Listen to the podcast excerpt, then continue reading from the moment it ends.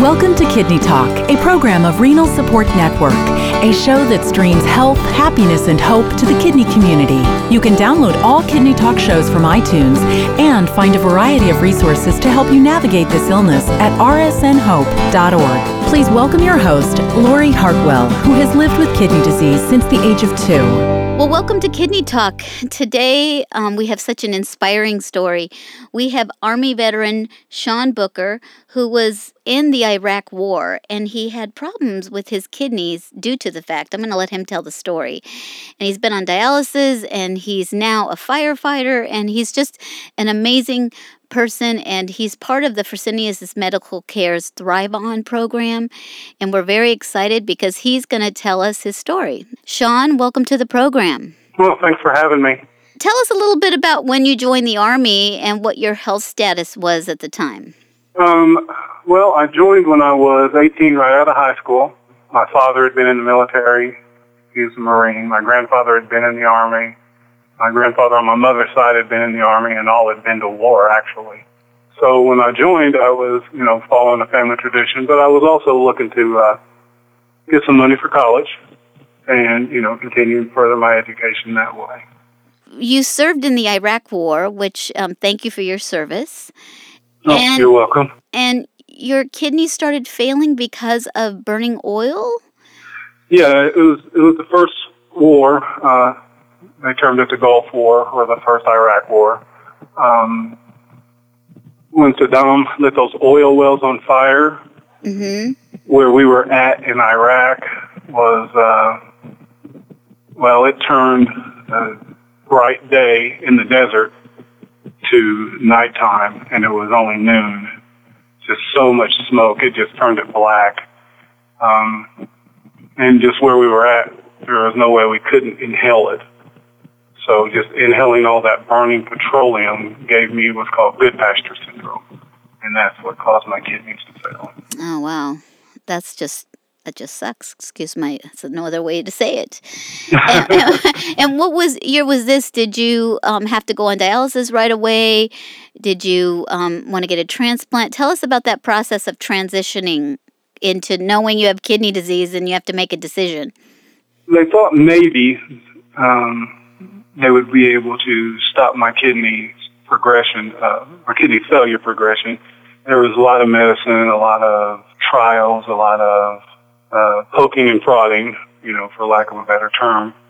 We just, after, oh, I'd say it was about a year and a half uh, from my from when I first realized it, then I went into a full kidney failure.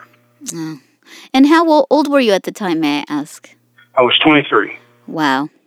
Well, that's, um, I, I had, uh, I was on dialysis at twenty-three, from age twelve to twenty-three, and it's, it's, you know, it's sometimes easier, to, I, I say, to be sick when you're a kid because you don't know the difference, and right. you kind of grow up. But once I had the transplant, you know, when I was twenty-four, and started to feel good and had to have another one twenty years later, I'm like, uh-uh, this isn't so easy anymore. The older you get, the harder it is to adapt. So you start. So what? Um, did you get a transplant? What? What was the next steps? Yeah, I was on dialysis for four and a half years, and it took that long because I had some uh, anti-G B Ms, they called them, in my system. They sound like little soldiers. Right. But what they did is they attacked all that oil, which is, you know, it hurt my lungs, but your lungs can recover, and they did, but it destroyed my kidneys. So I was on it for four and a half years, and after four and a half years, well, after three years, I was able to get on the transplant list, and then at four and a half, I got a transplant. I was twenty-seven, um, and, you know, it wasn't all peachy keen. Everything didn't work out perfectly. There were some complications at first, but we fortunately got those worked out through some medicine and um, some other things, and, you know, and then I had a transplant for sixteen years. And it, and is that when you decided you wanted to become a firefighter? You know, after I got out and gotten out of the Army, I was wondering what I could do because I was in college and I was studying psychology when I got sick, and I just was trying to find something that filled that same desire to serve and desire to help and protect. And my wife actually, well, she wasn't my wife at the time, but she seen an ad in the newspaper and said, hey, didn't you always say you wanted to be a firefighter or something? And I was like, well, yeah. She said, well, there's an ad in the paper. You should go apply. And it was as simple as that, so I went and applied. Now, was the application or training process, because this was basically after you had been diagnosed with Goodpasture syndrome and had some problems with kidney disease, um, were you transplanted at the time? Because I think uh, a lot of our listeners may want to know how that worked, because they often feel, well, if I have some kind of illness, they won't accept me um, in being a firefighter or some kind of emergency personnel.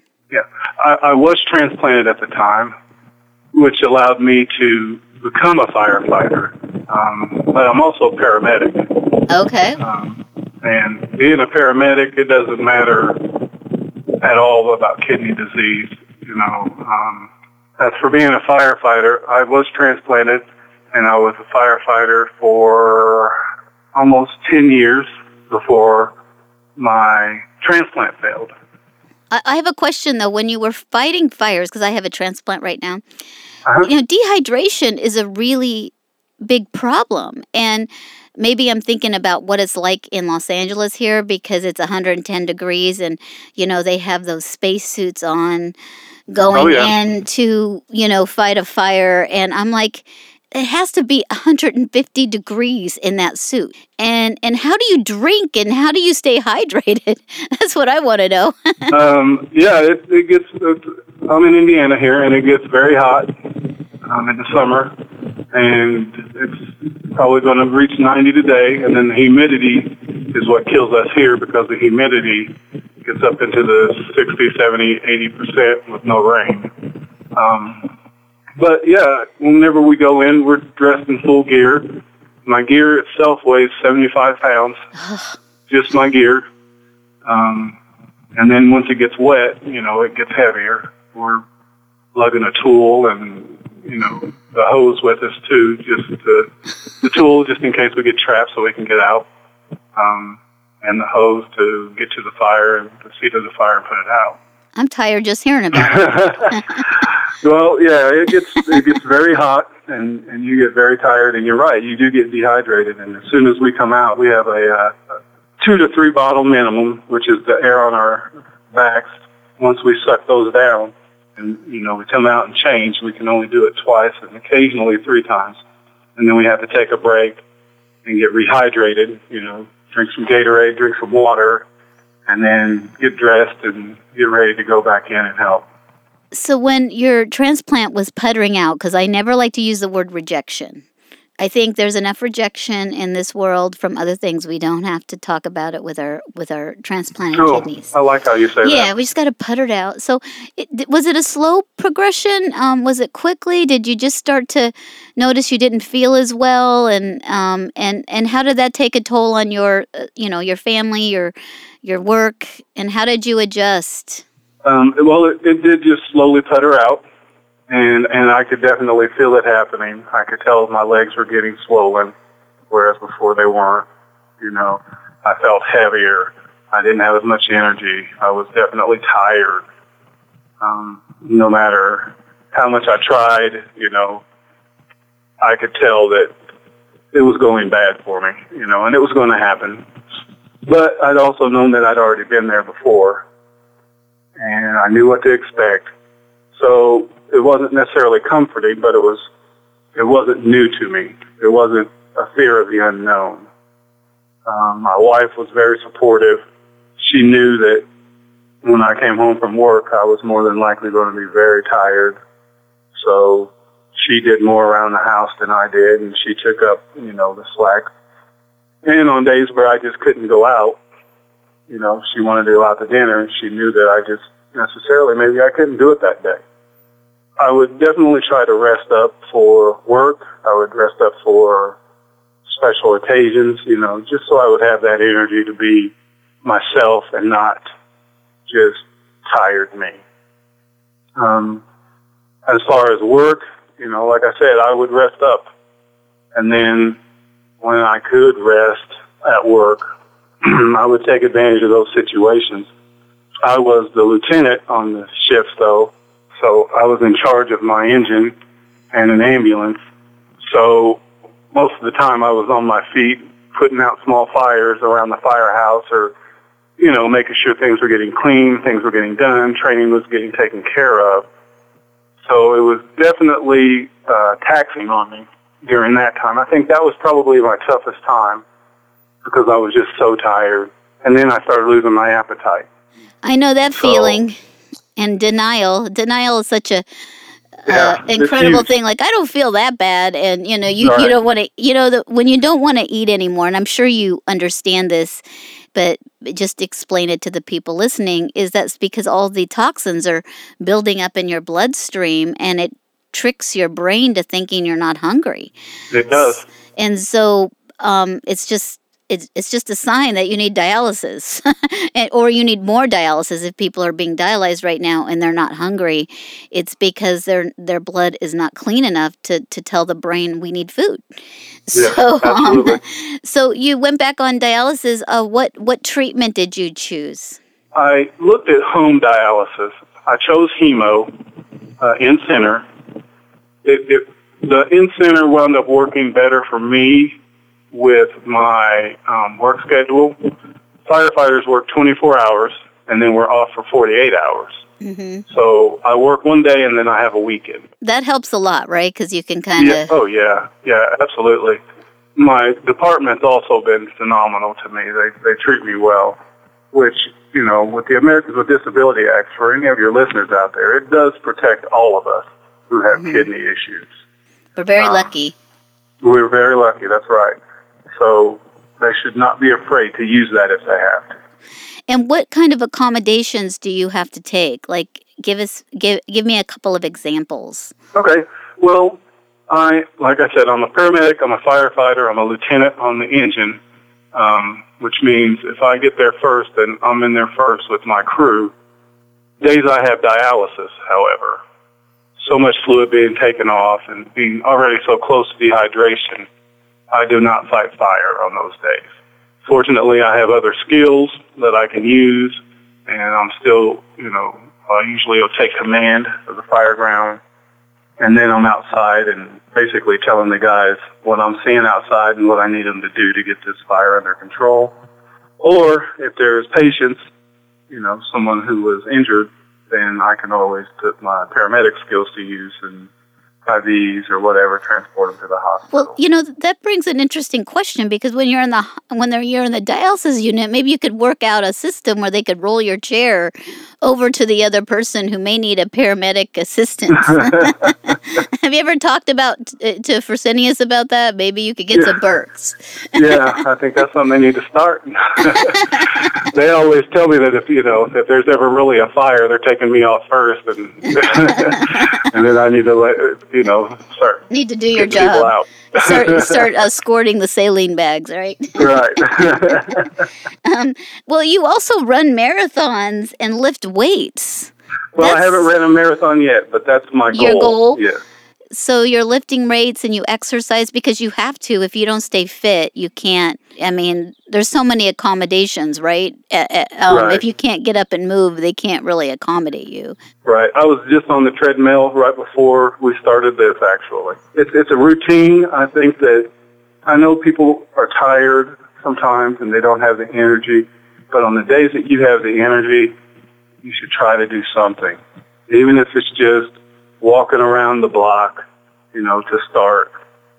But taking care of yourself through physical fitness, and, and it doesn't have to be lifting weights and, you know, trying to run marathons.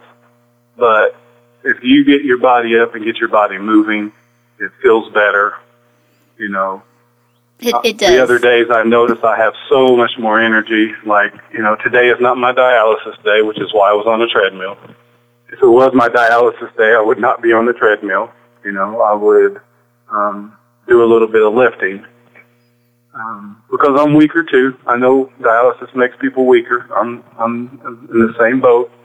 I'm tired afterwards, and I'm a little weaker. But I'll come home. I'll take a nap. You know, eat, uh, replenish myself just a little with fluid to because we all know we can't drink that much. And then later on in the day, then I'll do some lifting. Well, and maybe I, walk the dogs if I'm at home or something.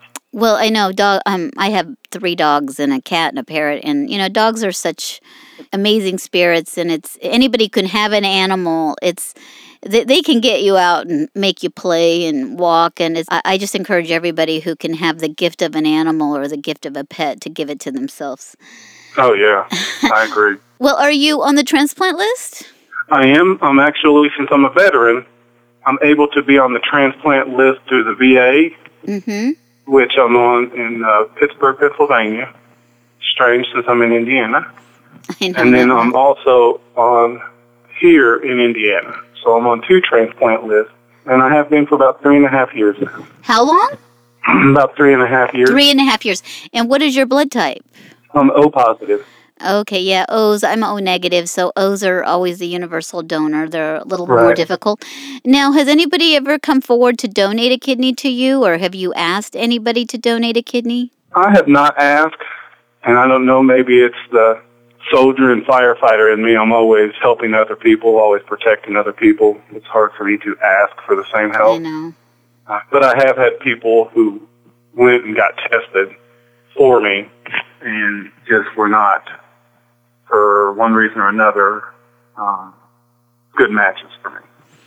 Well, and well, again, O positive isn't the easiest to get. Well, I want to, I want to just, you know, I don't know if you're aware of this, but those people who are willing to donate to you, um, there's things called kidney chains now, and that's where, you know, they donate to somebody else, but somebody donates to you.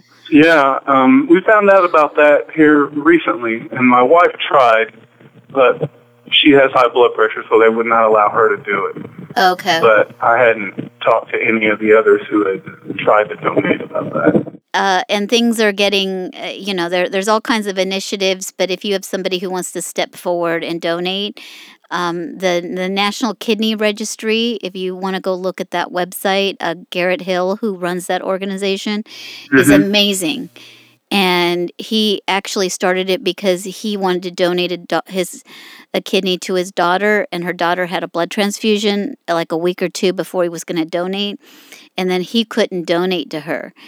And oh, he wow. was very frustrated that why can't I just give my kidney to somebody else and somebody give her a kidney? Yeah. And and he you, you'll have to go check it out. It's um, N K R, National Kidney Registry. And I think national kidney registry dot org, and um, you, you can read all about it. You can hear the centers that are active in it. Uh, oh, that and, sounds like a great idea. Yeah, it's really it's really hopeful. It gives us more options. Yeah, so I'll have yeah, to do that. So, you know, and, and kind of wrapping up the interview, so what, what keeps you motivated? Uh, well, I love life. You know, I, That's a I great enjoy answer. my life. I do. I know. You know, I... Uh, I love riding motorcycles. I love going scuba diving. I love going on vacation with my wife and, you know, spending time with my, you know, grandkids and just, you know, having fun with the dogs. And, and if I can't, I always say, you know, there's only really two choices when it comes to doing dialysis or not doing dialysis. And, you know, dialysis is the good choice, and not doing dialysis means, you know, you... are no longer alive, so that's just not a good option. So, you know, I have I have a lot of things I still want to accomplish. I'm forty-five. Mm-hmm. I love being a firefighter. I love helping people. I love being a paramedic. And to be able to do those things, I've got to stay in shape. I'm around guys who are twenty years younger than me and who are not on dialysis, who have no kidney issues, you know. So I've got to be in better shape than they are just to do what they're doing. Mm-hmm. You know, I have to keep myself healthy if I want to enjoy scuba diving, enjoy, you know, going on riding with the motor- on the motorcycle with my wife. And it's quality of life, really. It's quality, quality of life. life. Yeah, we absolutely. play a big role in improving it. I mean, dialysis is part of it, but we have to do the th- the other side of it to keep right.